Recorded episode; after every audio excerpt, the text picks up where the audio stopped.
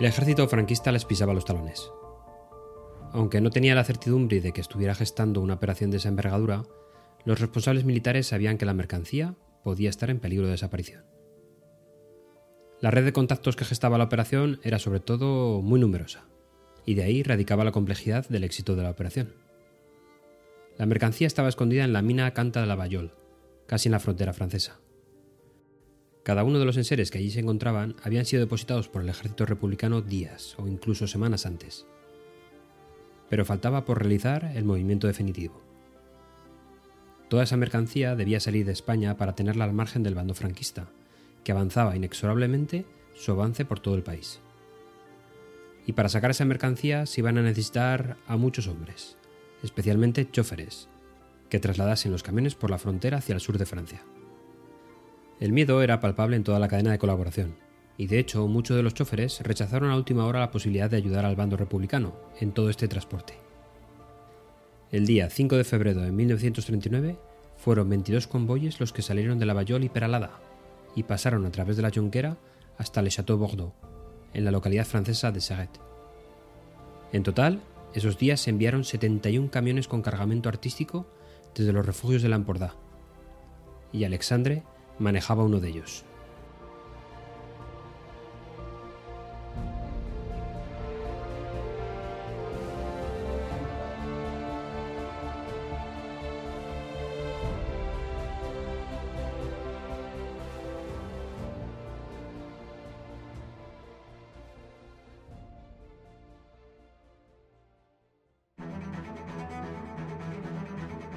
Cada vez más, y lo digo por mi propia experiencia como audiencia de las presentaciones, solo puedo reflexionar de forma significativa sobre una sola figura o información a la vez.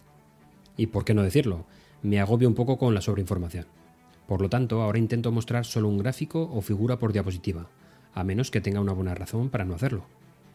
Muchas veces pretendemos hablar de una sola figura a la vez, pero sin embargo mostramos varias figuras en la misma diapositiva, abordando cada una de ellas de forma secuencial. El problema con esta estrategia es que cada gráfico es mucho más pequeño de lo necesario, y también que el público siempre se desconcentra y mira cualquier cifra que le llame la atención, sin importar de qué se trata, sin importar de qué cifra esté hablando el presentador. Si queremos presentar dos o más cifras una al lado de la otra para compararlas, consideremos la posibilidad de presentarlas individualmente, al principio, y luego agruparlas después. Una de las ventajas de las presentaciones con diapositivas, en comparación con cualquier otro formato, es la capacidad de enfatizar la información de las tablas y los gráficos, mediante técnicas muy sencillas de animación de entrada o de salida. Esto permite destacar datos específicos o incluso puntos de datos concretos en el momento que tú elijas. Otra posibilidad es destacar un dato con colores o con formas. Eso sí, como regla general, destaquemos cada categoría de una en una.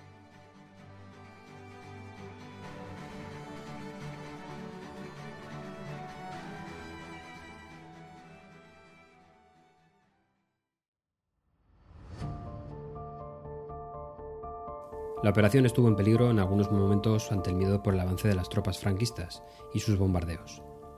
Uno de los dos últimos dos camiones fue capturado por los franquistas a pocos metros de la Jonquera, y las obras que iban en el otro fueron finalmente transportadas hasta el primer pueblo francés, Les Illes, a pie por la montaña, tras una avería de este vehículo. Como fruto de esta operación se hizo posible el traslado de las obras hasta Ginebra, una vez cruzada la frontera.